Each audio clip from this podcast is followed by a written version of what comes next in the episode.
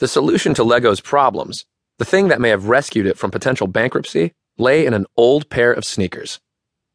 It was early 2003, and the company was in trouble, having lost 30% of its turnover over the past year.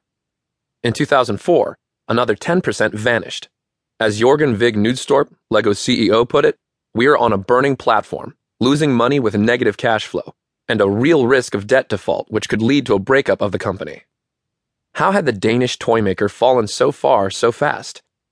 Arguably, the company's problems could be traced back to 1981, when the world's first handheld game, Donkey Kong, came to market, inspiring a debate within the pages of LEGO's internal magazine, Klodshans, about what so called side scrolling platform games meant for the future of construction toys. The consensus? Platforms like Atari and Nintendo were fads, which turned out to be true. At least until the advent of computer games for PCs launched their wildly successful second wind. I had begun advising LEGO in 2004 when the company asked me to develop its overall branding strategy.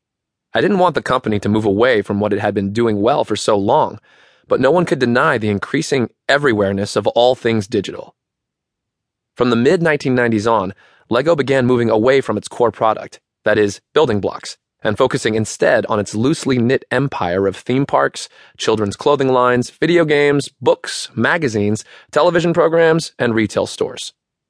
Somewhere during this same period, management decided that considering how impatient, impulsive, and fidgety millennials were, LEGO should begin manufacturing bigger bricks. Every big data study LEGO commissioned drew the exact same conclusions. Future generations would lose interest in LEGO. Legos would go the way of jackstraws, stickball, blind man's bluff. So called digital natives, men and women born after 1980 who'd come of age in the information era, lacked the time and the patience for Legos and would quickly run out of ideas and storylines to build around. Digital natives would lose their capacity for fantasy and creativity, if they hadn't already, since computer games were doing most of the work for them. Each LEGO study showed that the generational need for instant gratification was more potent than any building block could ever hope to overcome. In the face of such a prognosis, it seemed impossible for LEGO to turn things around. But, in fact, the company did. It sold off its theme parks. It continued successful brand alliances with the Harry Potter, Star Wars, and Bob the Builder franchises. It reduced the number of products while entering new and underserved global markets. Still, Probably the biggest turnaround in LEGO's thinking came as the result of an ethnographic visit LEGO marketers paid in early 2004 to the home of an 11 year old boy in a mid sized German city. Their mission? To figure out what really made LEGO stand out.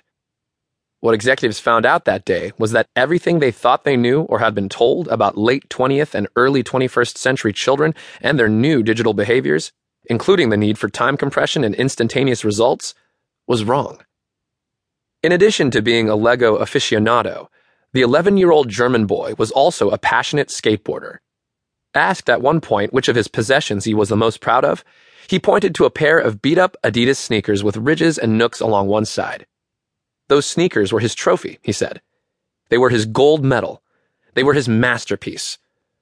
More than that, they were evidence. Holding them up so everyone in the room could see and admire them, he explained that one side was worn down and abraded at precisely the right angle. The heels were scuffed and planed in an unmistakable way. The entire look of the sneakers and the impression they conveyed to the world was perfect. It signaled to him, to his friends, and to the rest of the world that he was one of the best skateboarders in the city. At that moment, it all came together for the LEGO team. Those theories about time compression and instant gratification, they seemed to be off base.